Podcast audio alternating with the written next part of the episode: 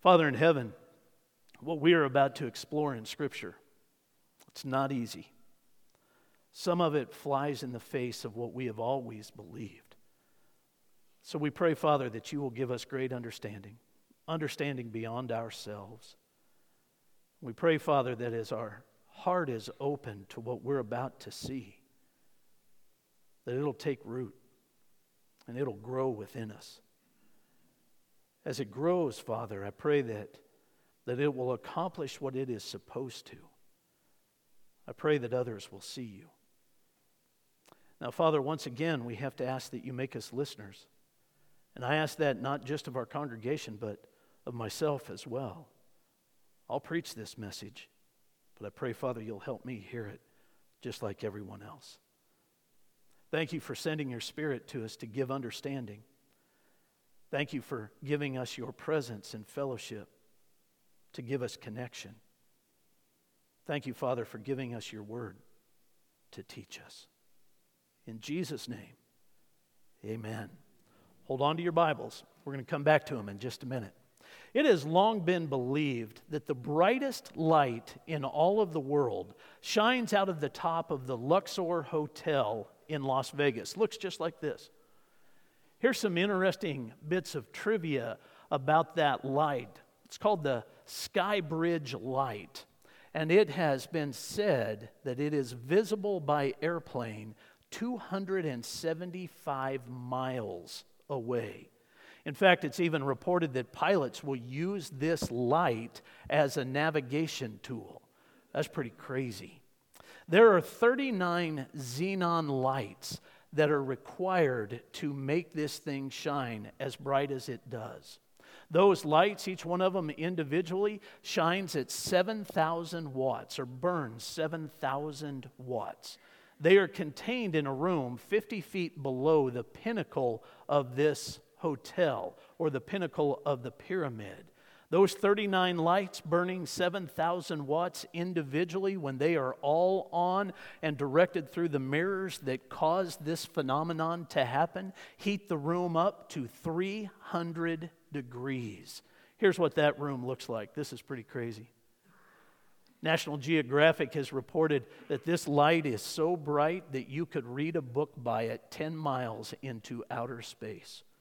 That is a bright light creates its own ecosystem, which is pretty crazy. The light burns so bright and so hot that it attracts a massive amount of moths. The moths then attract a massive amount of bats. The bats, in turn, attract a massive amount of owls that like to eat bats.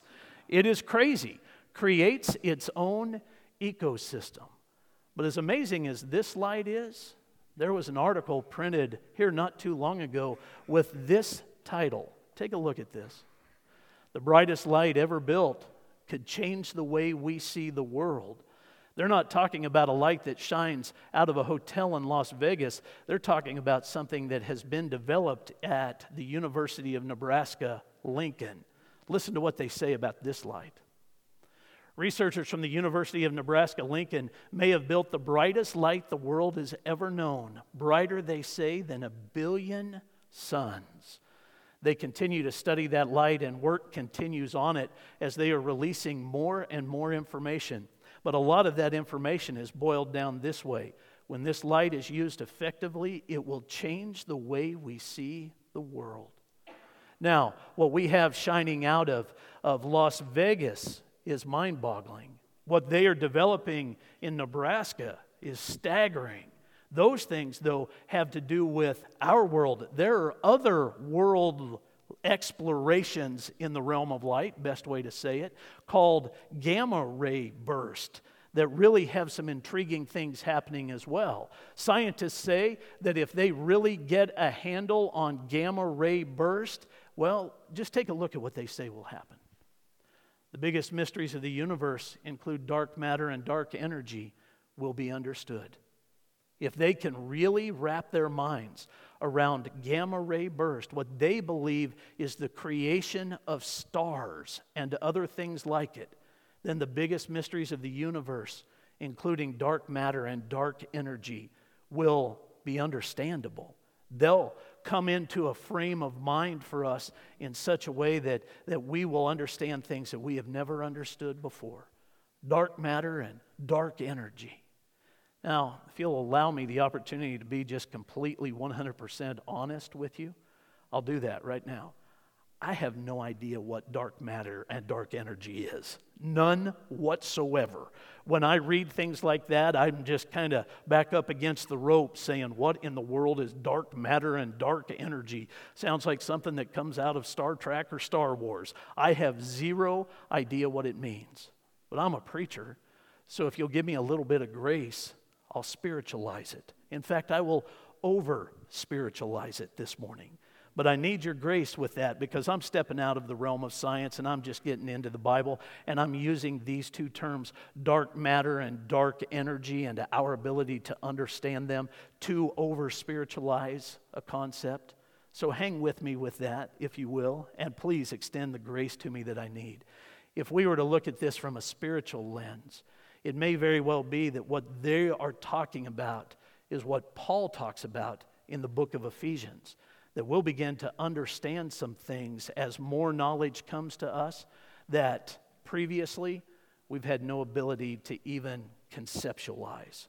Let's go to Ephesians chapter 6. Ephesians chapter 6, verse 10. The Apostle Paul writes these words. He says, Finally, be strong in the Lord and in the strength of his might. Put on the whole armor of God so that you may be able to stand against the schemes of the devil. For we do not wrestle against flesh and blood, but against the rulers, against the authorities, against the cosmic powers over, listen to this, this present darkness, against the spiritual forces of evil in the heavenly places. Maybe what these scientists are talking about is a desire to understand this present darkness, or what we refer to as the spiritual forces of evil in the heavenly realms. And I don't believe that that's going to happen as they figure out what gamma ray bursts really look like and what they are capable of. I believe that we'll actually be able to understand something so deep as this present darkness, the spiritual forces of evil in the heavenly realms, as Paul would call it, when we understand the light of the world, when we understand the light that shines through God's people. That's when all of this will really become clear for us. Do you remember that title of that article that I showed you that led the way towards what's going on in Nebraska? Here it is again. The brightest light ever built could change the way we see the world. Well, boy, that's true. The writers of that article go on to make this statement Some lights, like our sun, are bright enough to guide us down this tunnel we call life. Other lights change the way we see the tunnel. Boy, if we could just change one word in the midst of that statement, we would have some great understanding. If this read, Some lights like our or God's sun, S O N, are bright enough to guide us down this tunnel we call life.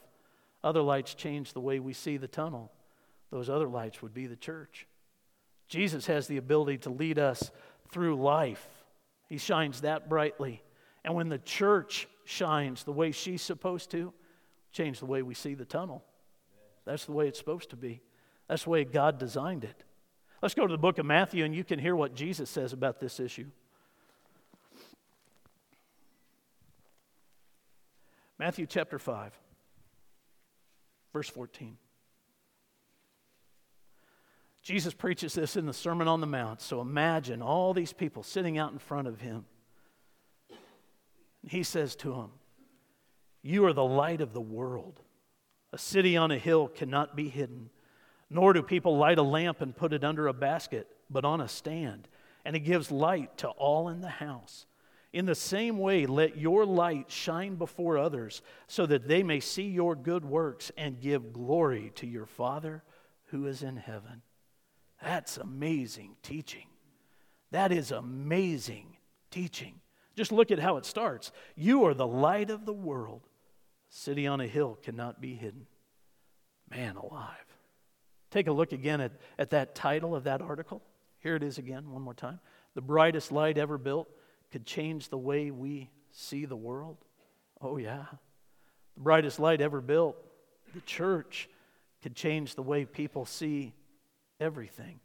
And the purpose for that is laid out beautifully by Jesus to give glory to your Father who is in heaven. That's the purpose of this light. That's the purpose of this light. But you have to understand this it requires every individual to shine as bright as possible with the gift that is within us the Holy Spirit, the presence of Jesus. And when we do individually, when we do, we are demonstrating what we have been calling the last two weeks. We are demonstrating proof of life.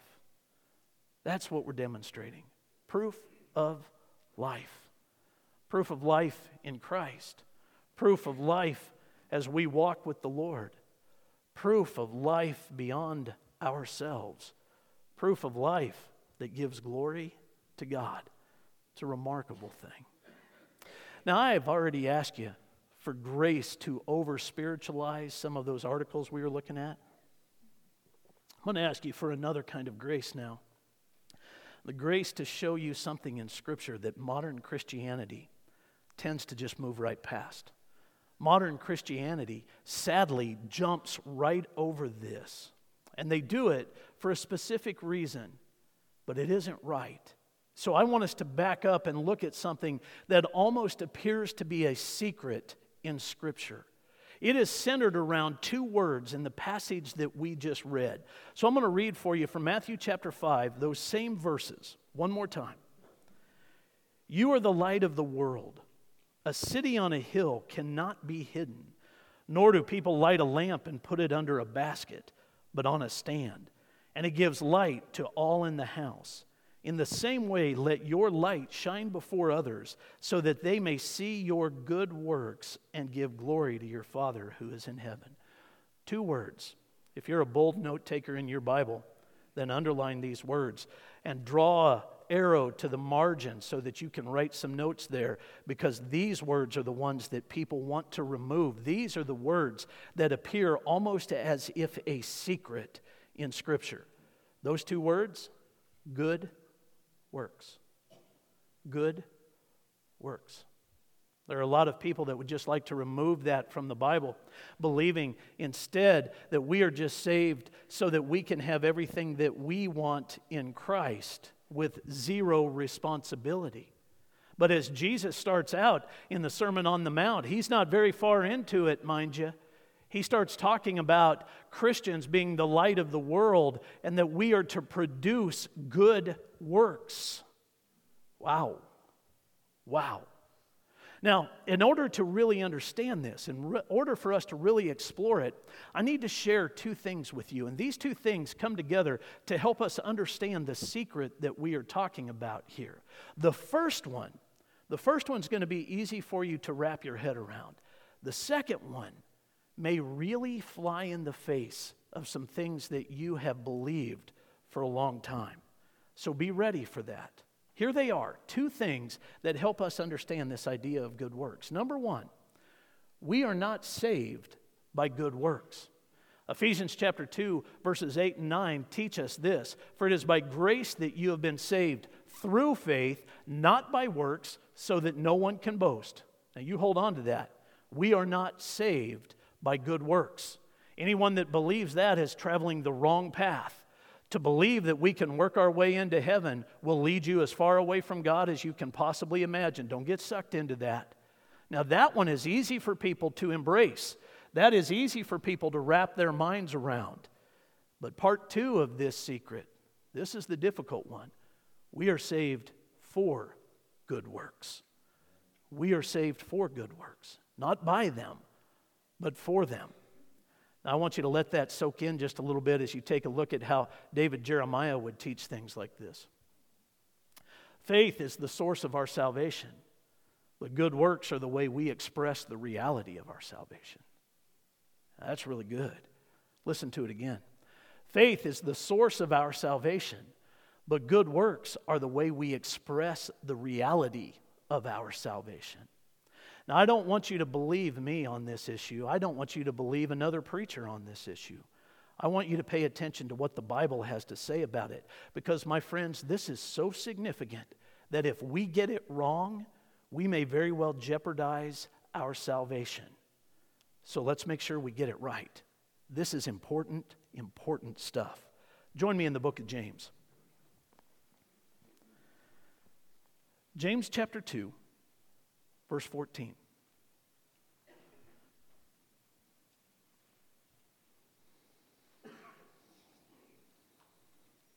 James is the half brother of Jesus. He writes with great authority. What good is it, my brothers, if someone says he has faith but does not have works? Can that faith save him? If a brother or sister is poorly clothed and lacking in daily food, and one of you says to them, Go in peace, be warmed and filled, without giving them the things needed for the body, what good is that? So also, faith by itself, if it does not have works, is dead. But someone will say, You have faith, and I have works. Show me your faith apart from your works, and I will show you my faith by my works. You believe that God is one, and you do well. Even the demons believe and shudder. Do you want to be shown, you foolish person, that faith apart from works is useless? Was not Abraham our father justified by works when he offered up his son Isaac on the altar?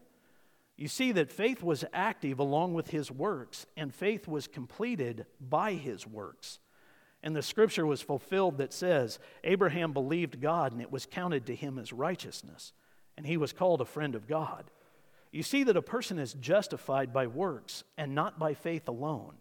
And in the same way, was not also Rahab the prostitute justified by works when she received the messengers and sent them out by another way? For as the body apart from the spirit is dead, so also faith apart from works is dead. Now, in the realm of critical Bible study, there are three different types of faith that are called out in this one passage. In the verses that we just read, three different types of faith. The first faith, the first one that I would want to call your attention to is referred to as a dead faith. The second one is referred to as a demonic faith. The third one is referred to as a justified faith or an active faith. For the sake of the, the way we're putting this together, let's call it a dynamic faith. So you have a dead faith, a demonic faith, and a dynamic faith. Before we can really get into those, it is imperative that we understand what faith is. Because for a lot of people, there's a struggle even with that issue. What is faith? Well, Hebrews chapter 11, verse 1 would teach us that faith is being sure of what we hope for and certain of what we do not see. One more time. Faith is being sure of what we hope for and certain of what we do not see. Even though that is a wonderful biblical definition of faith, it still sounds pretty biblical, a little bit churchy. So it is hard for us, if we're wrestling with what faith is, to really grasp that. I like the way one unknown preacher actually summed that up. Take a look. Faith is not believing in spite of evidence, it is believing in spite of consequences. That's what faith really is. Faith doesn't require us to say that I have to have enough evidence to believe. Faith is the ability to say that no matter what, I do believe. In spite of consequences, I believe. So once we understand that, we can go back into James chapter 2 and really start to pick apart those three different types of faith the dead faith, the demonic faith, and the dynamic faith. Here's what you'll learn as you do if you're really studying those. The dead faith is an intellectual only faith. It is a faith that is centered around the mind, around the head. There are people that will say, I believe in God. Okay. Have you done anything with that? Is there anything emanating out of it? Is that simply an intellectual belief? Is that all that is? If the answer is yes to those follow up questions, then that's a dead faith. According to the book of James, not according to Phil, not according to any other preacher, that's according to the Bible. That's what we find as the, the qualifying elements of a dead faith. Well, then that leads us into that second one, a demonic faith. And you saw exactly what the Bible said about that. You believe in God, good. Even the demons believe. And then listen to this and shudder. Teaching us that a demonic faith centers around the mind and the heart, the mind and the emotions. So we can believe and even have emotions attached to that belief. But if it has never transformed us, if there has never been a point of surrender, a point of change, a point of accepting Jesus Christ as our Lord and Savior unto salvation, then all you have is a demonic faith. So if we have somebody that, that steps back and says, I believe in God and, and I even do some good things, okay, that's demonic faith. If your head believes and, and your heart still has emotions like fear attached to who God is, you may very well be risking a demonic faith. It's necessary in that situation to step back and ask ourselves, what exactly do I believe? What exactly do I want God or who do I want Him to be in my life? Who is He? Is He the person that has cast out all fear? Is he the one that I have, have come to know not only as my Lord, but as my Savior? Is that who he is? When that happens, a dynamic faith begins to set in because a dynamic faith is centered around our soul. It is centered in the soul, and our will is changed because of it. And the way that becomes evident is through what Jesus referred to as good works changes everything. Proof of life. Proof of life. And those good works aren't about us. Those good works are about Matthew chapter 5 verse 16, shining the light on who Jesus is, bringing glory to God the Father. That's the point of those good works. And once they are in place, once we've understood that, we have a justified, active, dynamic Faith, proof of life, proof of life with Christ. James teaches it, Jesus teaches it. Even though we have other people that want to tell us something different, they're really teaching us that we can go down a path believing in God, and that's enough. Believing in God and even shuddering, bringing our emotions into it. But if there's never a point of surrender where we accept Jesus for who He is, we stop short of where we need to be because it is through Jesus Christ that we receive salvation and transformation. We become a new person. We become a new person. When that happens, that's where we need to be. Now, I know that that, that may stand in the face of some things that you have long believed. You just trust the Bible on it. You get into the book of James and you see what James says. And then my challenge to you would be this now go back and try to unsee that in every other place that you read in Scripture. Because once you see that truth, you cannot unsee it.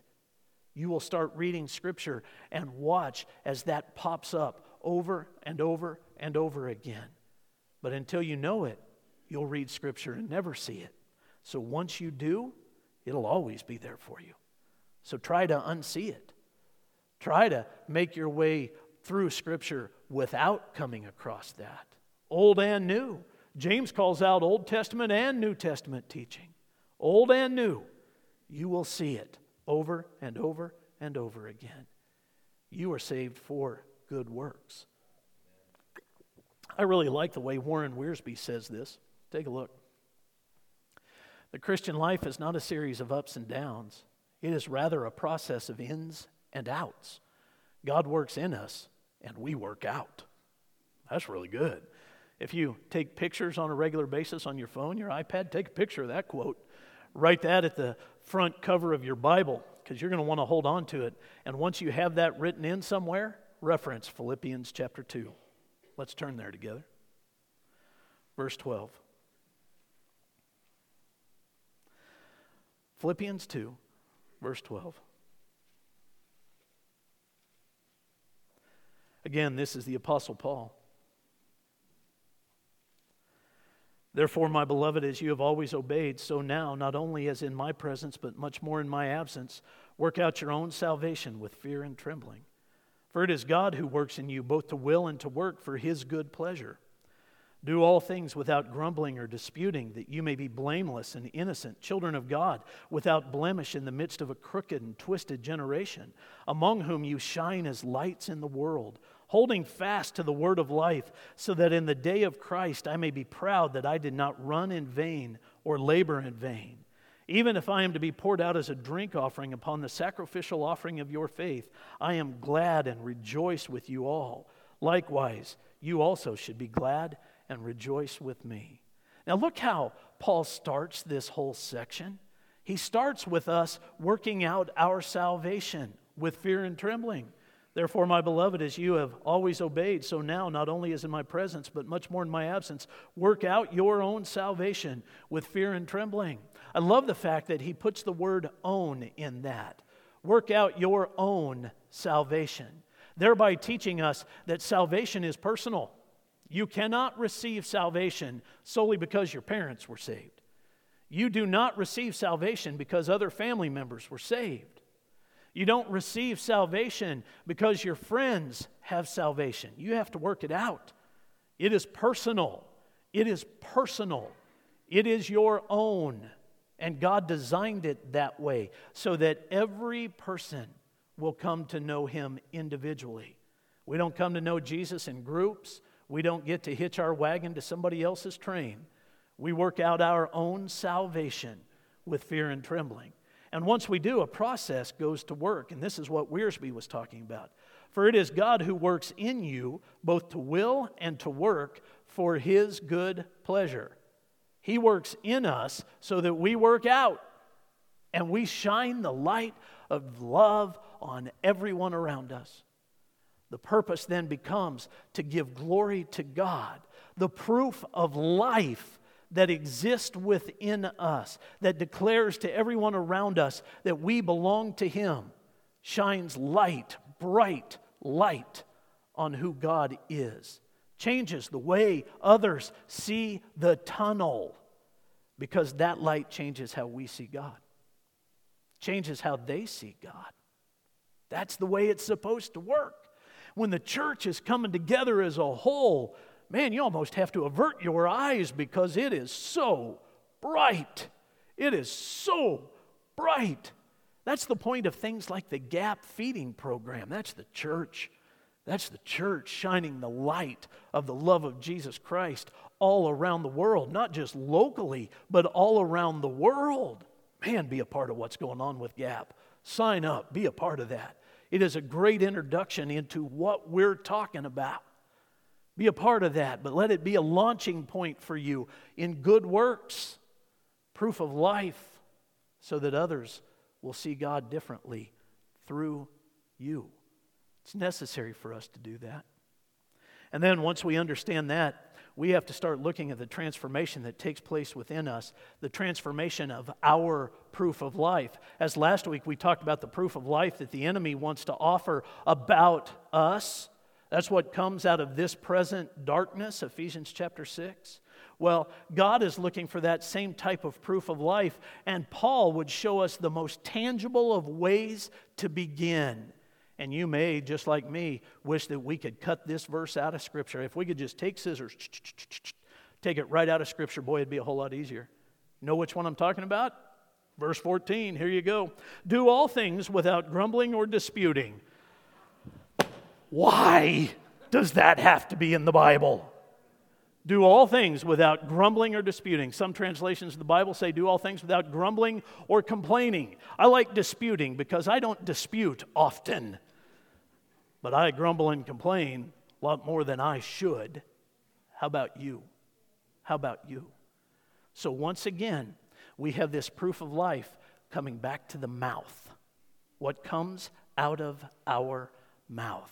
And we talked last week about the fact that Jesus would say, out of the overflow of the heart, the mouth speaks. And once again, we have the mouth coming into this whole argument. In this particular case, the mouth, our speech, is tied directly to our attitude, the changing of our attitude.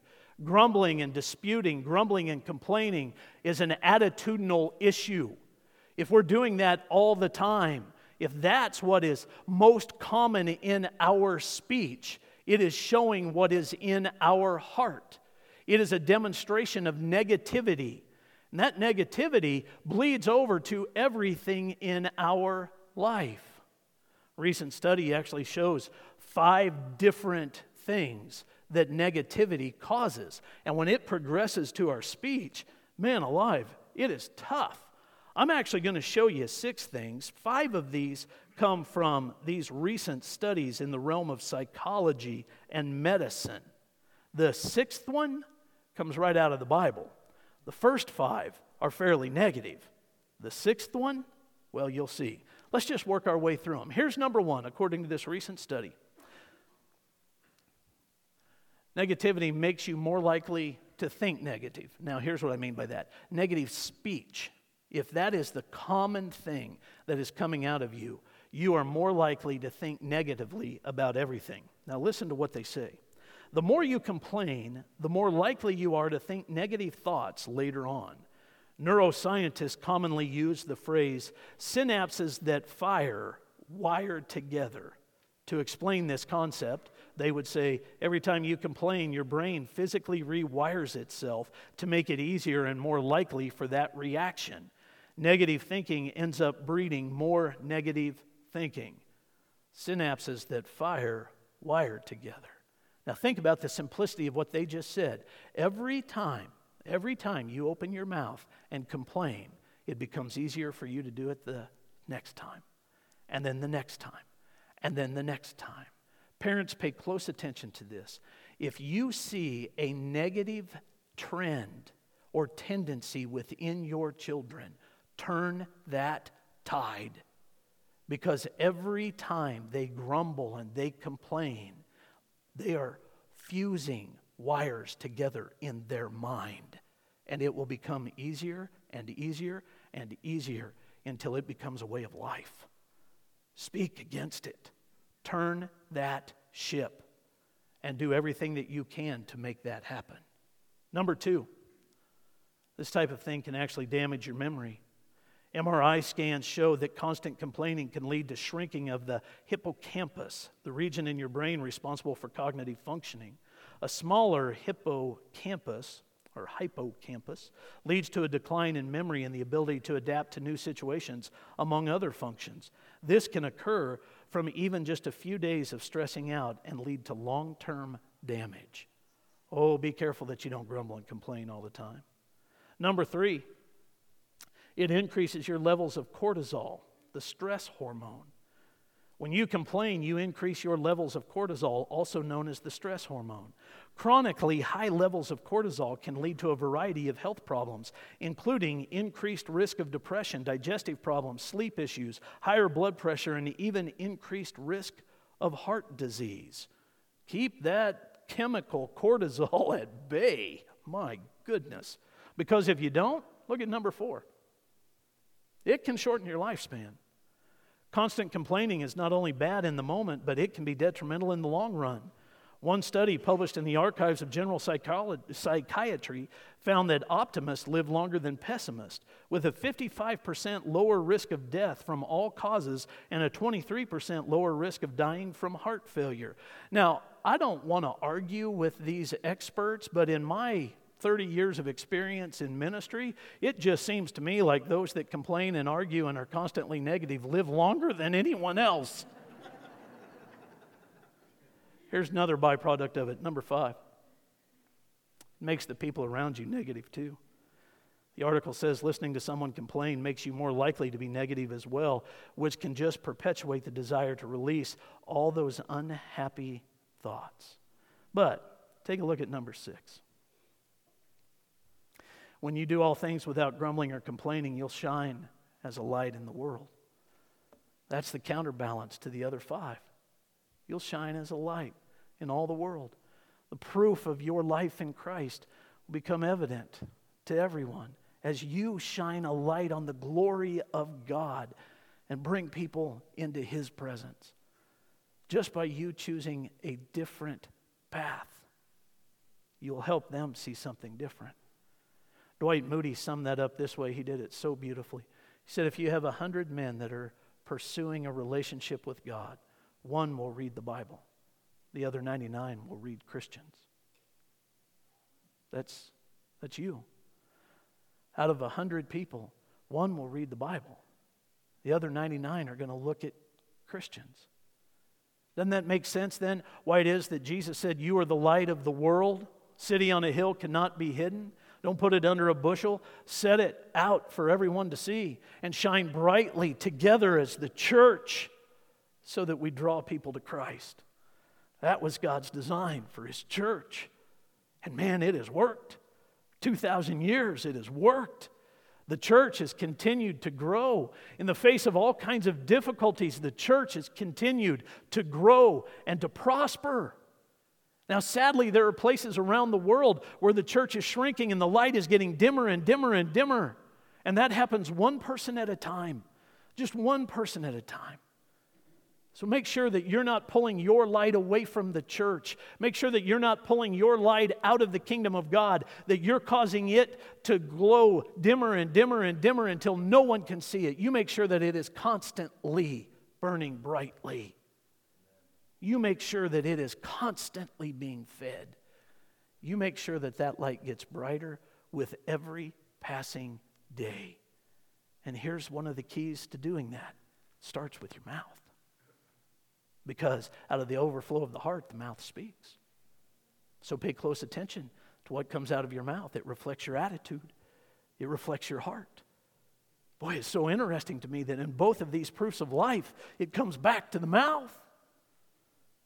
You might say, Boy, Phil, I, I want to do that. I'm just not sure how. Then I'll, I'll leave you with this as the worship team comes up. Maybe you need just a simple prayer in your life. Here's one that, that works. I just saw this again this past week. I've seen it a number of times, really like it. There was an old deacon in a church that used to pray the same prayer every time he would get up. Every time he was in front of the church, no matter what he was praying for, this would always be a part of it. Lord, prop us up on the lean inside. Prop us up on the lean inside. One fellow that had been in that church for a long time was really curious about that statement. So finally, he was bold enough to approach that deacon and he said, Can I ask you, why do you always pray that prayer? Prop us up on the lean side? What does that mean? That old deacon was happy to explain it. He said this Well, see, it's, it's like this I have an old barn on my place, it's stood through a number of years and all kinds of weather. It stood through storm after storm after storm, and it's been there to do exactly what it was supposed to do. But a few years ago, I noticed that it started to lean off to one side. So I went and got myself some pine poles and I propped it up on the leaning side so that it'd still be there doing what it was supposed to do. And he said, Now when I look at that old barn, I, I start to think of how I am very similar to it. I've been around a long time and I've been through all kinds of weather and I've stood through a number of different storms, but from time to time I, I start to lean off to one side. And when that happens, I, I have to pray, Lord, prop me up on the leaning side. Because when I start to lean one direction that I know isn't good, I get close to falling over. So, Lord, prop me up on the leaning side. And if your struggle might be with your mouth, that's a place to pray. Lord, prop me up on the leaning side. If your light isn't shining brightly, then you step back and you ask, which way are you leaning that is keeping that from happening? What's casting the shadow that's dimming it? And then you ask, Lord, prop me up on the leaning side. Lord, help me address those issues. Strengthen this because I don't want to fall over that direction. Lord, prop me up on the leaning side. It's a prayer that helps. It's a prayer that, that causes us to pay close attention where we need to. So pray that prayer. If you know that there's a struggle that, that's causing you to lean, then confess it to the Lord and ask Him to remove it because it'll stand, that leaning, that'll stand in the way of your proof of life. So ask the Lord to prop you up. And from time to time, take a look back at your life because you may be leaning the other direction. You need to get propped up over there. It's something that we have to continually work at. Spiritual maintenance that keeps the light shining brightly.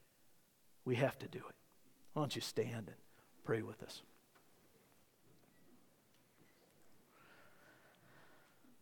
Father, once again, we're asking you to help us listen to this message, what the Bible teaches us. What you teach us, what your Spirit guides us in and directs us in. Help us see it. And then, Father, I'm asking you to prop us up where we're leaning because we don't want to fall over. We don't want to crumble. We want to continue doing what you need us to do. We want to continue living the purpose that you have for us. Prop us up, Lord. Help us shine bright that we might help others see you. Father, that we might even see life differently. But most importantly, we want others to see you, to experience your glory. So I pray, Lord, that you'll keep us shining bright. I pray that you'll keep our proof of life out in front of us as well as in front of others, bright as possible. Asking that in Jesus' name. Amen.